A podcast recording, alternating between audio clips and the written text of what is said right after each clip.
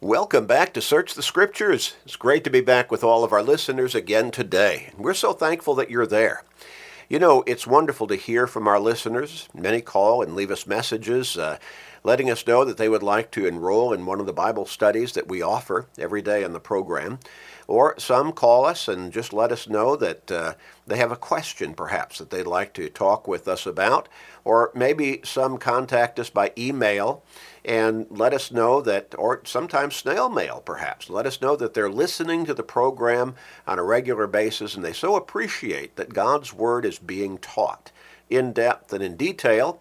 And yet at the same time, we try to explain it in a way that is easy to understand and that makes sense for our daily lives. You know, people are out there looking, they're searching. They want to know more about God's Word. They want to be able to get closer to God. Since faith comes by hearing the Word of God, Romans 10 and verse 17, we believe that the best thing that we can do to help people get to heaven, to help people come to God through Jesus Christ for salvation, is to teach the Bible. To teach the Bible, again, in an easy to understand fashion, but really get into it in depth and in detail. Look at it from the basic perspective that this is God's will. God's will communicated to us giving us his direction to heaven. He wants us to be with him. 2, Timothy, uh, 2 Peter chapter 3 and verse 9 says, God is not willing that any should perish, but that all should come to repentance. Now, the repentance part, that's on us. God has already made the way for us to be with him and Christ and the Holy Spirit for all of eternity in heaven. And that's through the gospel of Jesus Christ.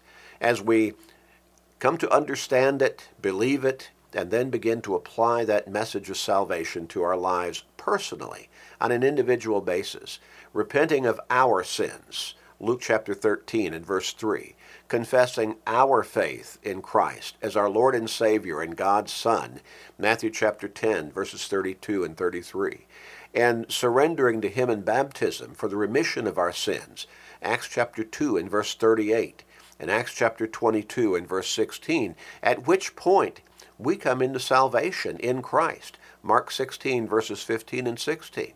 And we are reborn spiritually. We are made new. We are given that second chance. We put on Christ. Galatians chapter 3 and verse 27. And we are again reborn spiritually with Him. Romans chapter 6, verses 3 through 5.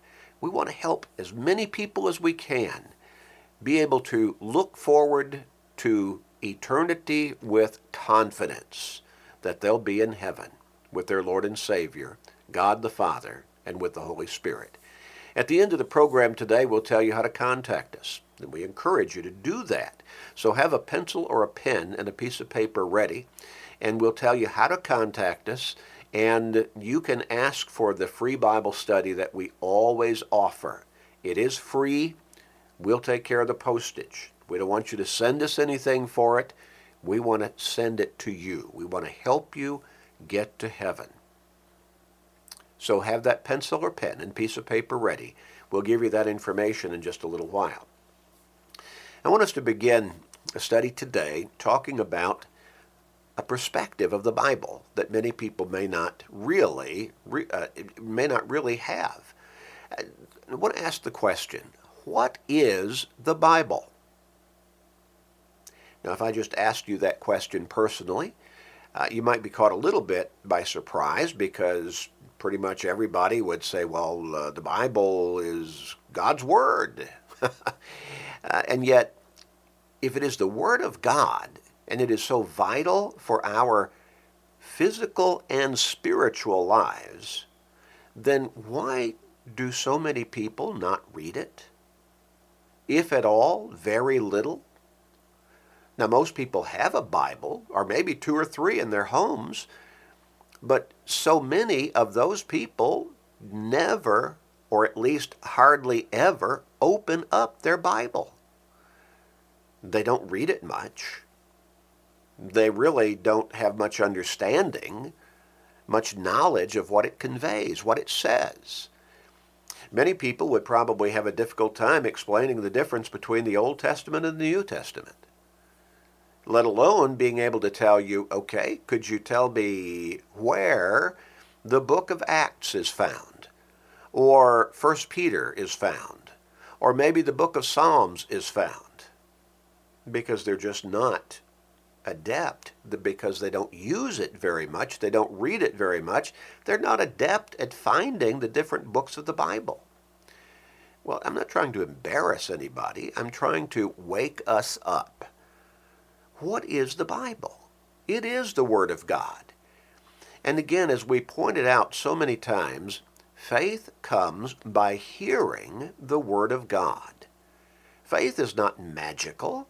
Faith is not floating around in the air and it kind of hits you like a virus or a bacteria it's not something that just kind of happens to a person, but faith comes as we get into the Bible, God's Word, the Holy Scriptures, and we read those Scriptures and we understand what we're reading and we come to believe it.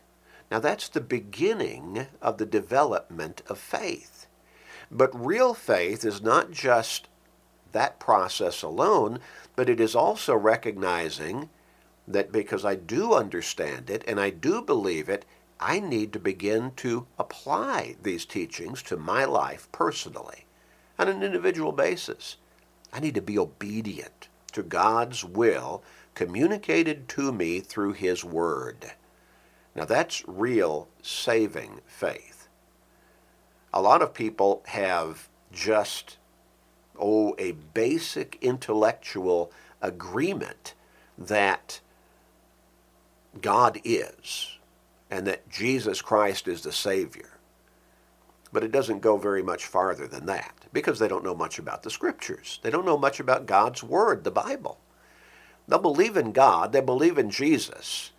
But when you start getting into what are the teachings of God, what are the teachings of Jesus, well, they just don't know much about those teachings. The Apostle Paul wrote in Philippians chapter 1 Philippians chapter 1.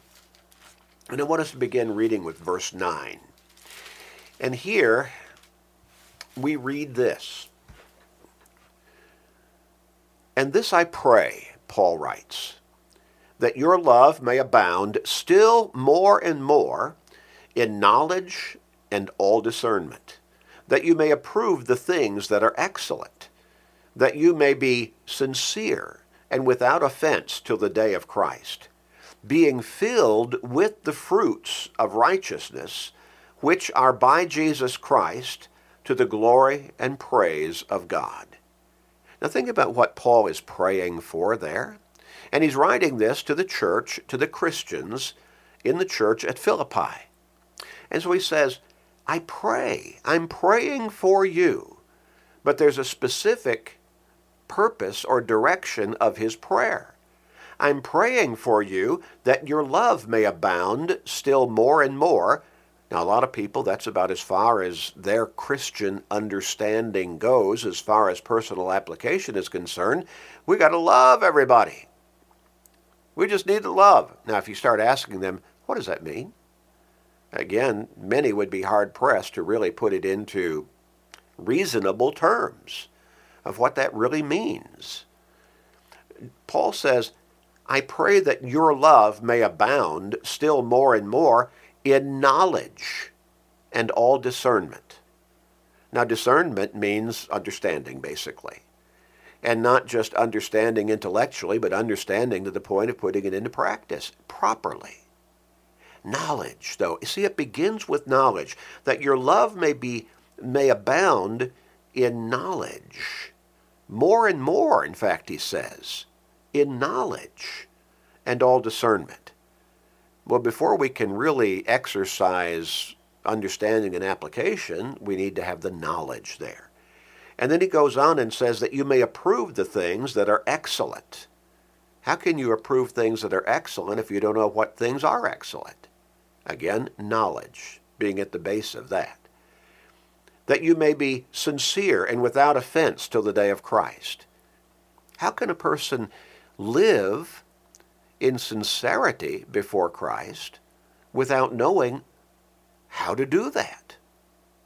Come back to knowledge. What does Christ expect of me to live in sincerity before Him? It's not just feeling warm and fuzzy. But no, we've got to know what that means, how to live in sincerity before Him. And then also notice that He says that you may be sincere and without offense till the day of Christ. Well, how do I live in such a way as to not be in offense to my Lord and Savior? I've got to know what he expects of me. I've got to know what he expects me not to do. Knowledge again. Where does that knowledge come from? Obviously, God's Word. And then verse 11 again, being filled with the fruits of righteousness. Well, you know where we're going along this line, don't you? Already, because it's the same line of reasoning. How can I know what the fruits of righteousness are? How can I be filled, my life be filled with the fruits of righteousness, if I don't know what the fruits of righteousness are, according to God's Word? And I can't know that unless I get into God's Word. So, being filled with the fruits of righteousness, which are by Jesus Christ, to the glory and praise of God. I want to make sure that I live my life to the glory and praise of God. But I have to know how to do that. I have to know what God expects of me in order to be able to fulfill that goal. And we come right back to knowledge then, don't we? We've got to get into God's Word. Well, there's a parallel text, and this time Paul is writing to the Christians in the congregation at Colossae. So this letter is called the Epistle of Paul to the, uh, the Apostle to the Colossians, or the church at Colossae. Again, chapter 1, beginning with verse 9. For this reason, we also, since the day we heard it, do not cease to pray for you. Paul prayed for those brethren in Christ, those brothers and sisters in those various congregations where he had worked among those people who became Christians to a large extent through his preaching of the gospel, but maybe through some other preachers and teachers as well. But he had a relationship with those congregations. And I'm sure he did not limit his prayers for faithfulness and strength and protection and blessings just upon those congregations that he had personally come in contact with, but he prayed for all the congregations of the Lord's church, I'm sure. And so he says, For this reason we also, since the day we heard it, do not cease to pray for you, and to ask that you may be filled do you know what he's going to say his prayer is? Their prayer is that they may be, the Christians at Colossae may be filled with? you figured it out, didn't you? That you may be filled with the knowledge of his will in all wisdom and spiritual understanding. Now remember back in Philippians chapter 1, verse 9, he talked about discernment, knowledge and discernment.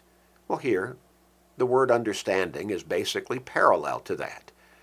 That you may be filled with the knowledge of his will in all wisdom and spiritual understanding. Now, knowledge. That you may be filled with knowledge of God's will. How do you know what God's will is? So that you can be filled with that knowledge. You've got to get into God's Word. A lot of people just kind of fly by the seat of their pants in their spiritual lives, if they have much of a spiritual life at all. They have these feelings, they have these, these lines of thinking. I think this, I feel this. Well, that's not going to cut it. A whole lot of people have acted in certain matters and in situations upon feelings and upon personal thinking and have made colossal mistakes that have resulted in horrible consequences.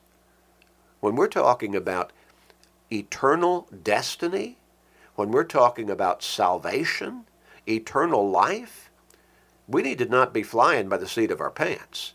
We need to not be going by just feelings and I think this and I think that, but we need to be going by what God says. And He's communicated that through His Word. So we do not cease to pray for you and to ask that you may be filled with the knowledge of his will in all wisdom and spiritual understanding, that you may walk worthy of the Lord, fully pleasing him. I said this is pretty much a parallel text to what we read earlier in Philippians chapter 1, verses 9 through 11. And there, remember that Paul was praying for the Christians at Philippi that, that they would uh, that they would be filled with the fruits of righteousness. Well, here in the letter to the Colossians, he's saying, We pray for you that you may uh, be filled with the knowledge of his will and all wisdom and spiritual understanding, that you may walk worthy of the Lord, fully pleasing him. And that's the fruits of righteousness. Living a righteous life, being fruitful in every good work, and increasing in the knowledge of God. Well, again, same basic prayer with the same basic direction and purpose.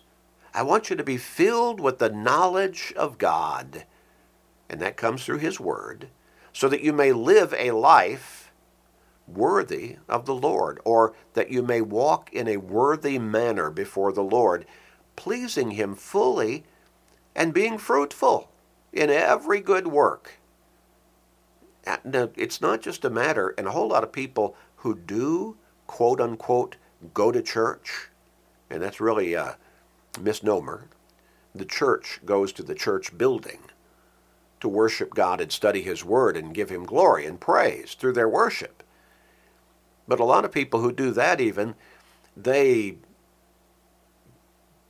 are not very fruitful in good works. They're not aggressive in trying to serve God openly in an active way, they show up at the church building.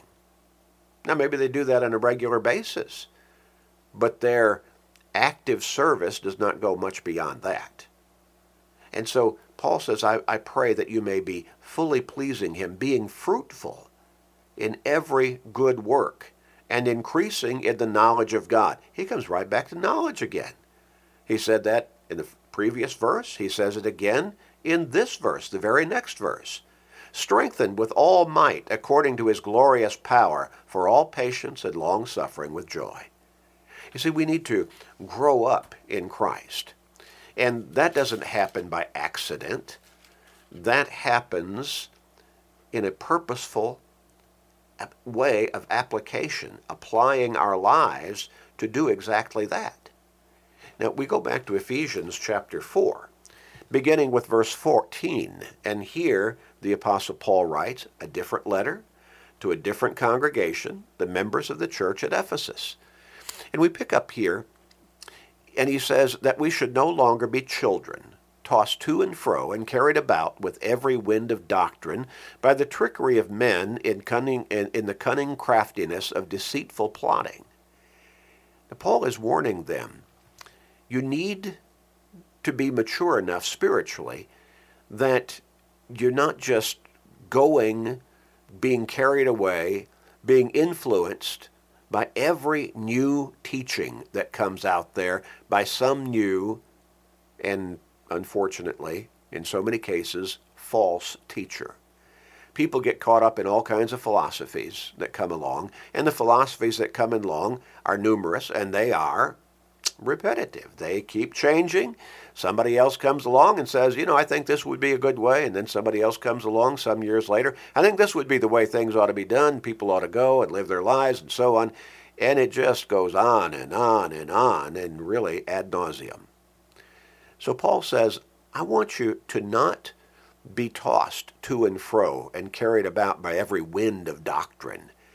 Don't be like a leaf blowing down the street or across your front yard.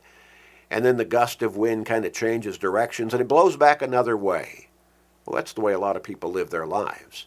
They hear something, they read something, somebody tells them something, and they go in that direction. And then somebody else tells them something else a while later, and they change directions again. Well, let's anchor our souls in the Word of God.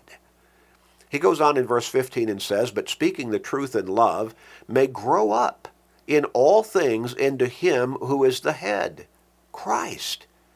Paul says, I want you to grow up spiritually. I want you to grow up in Christ. When a person is first baptized into Christ for the remission of his sins, it's like a baby being born. And we actually see that frame of reference in 1 Corinthians chapter 3, the first few verses, in Hebrews chapter 5, the last few verses. That person has been reborn spiritually. And so they're baby Christians. Now, they might be 60 years old, but they've just become Christians. They're baby Christians. But that's not the way they should stay spiritually. A baby who is just born, if he stays in that infantile state physically and mentally, mom and dad's are really concerned. They take him to the doctor. Something must be wrong. He gets examined. Well, a newborn Christian should not stay just a newborn Christian. He needs to grow spiritually. And so Paul puts it here in the frame of reference grow up in Christ.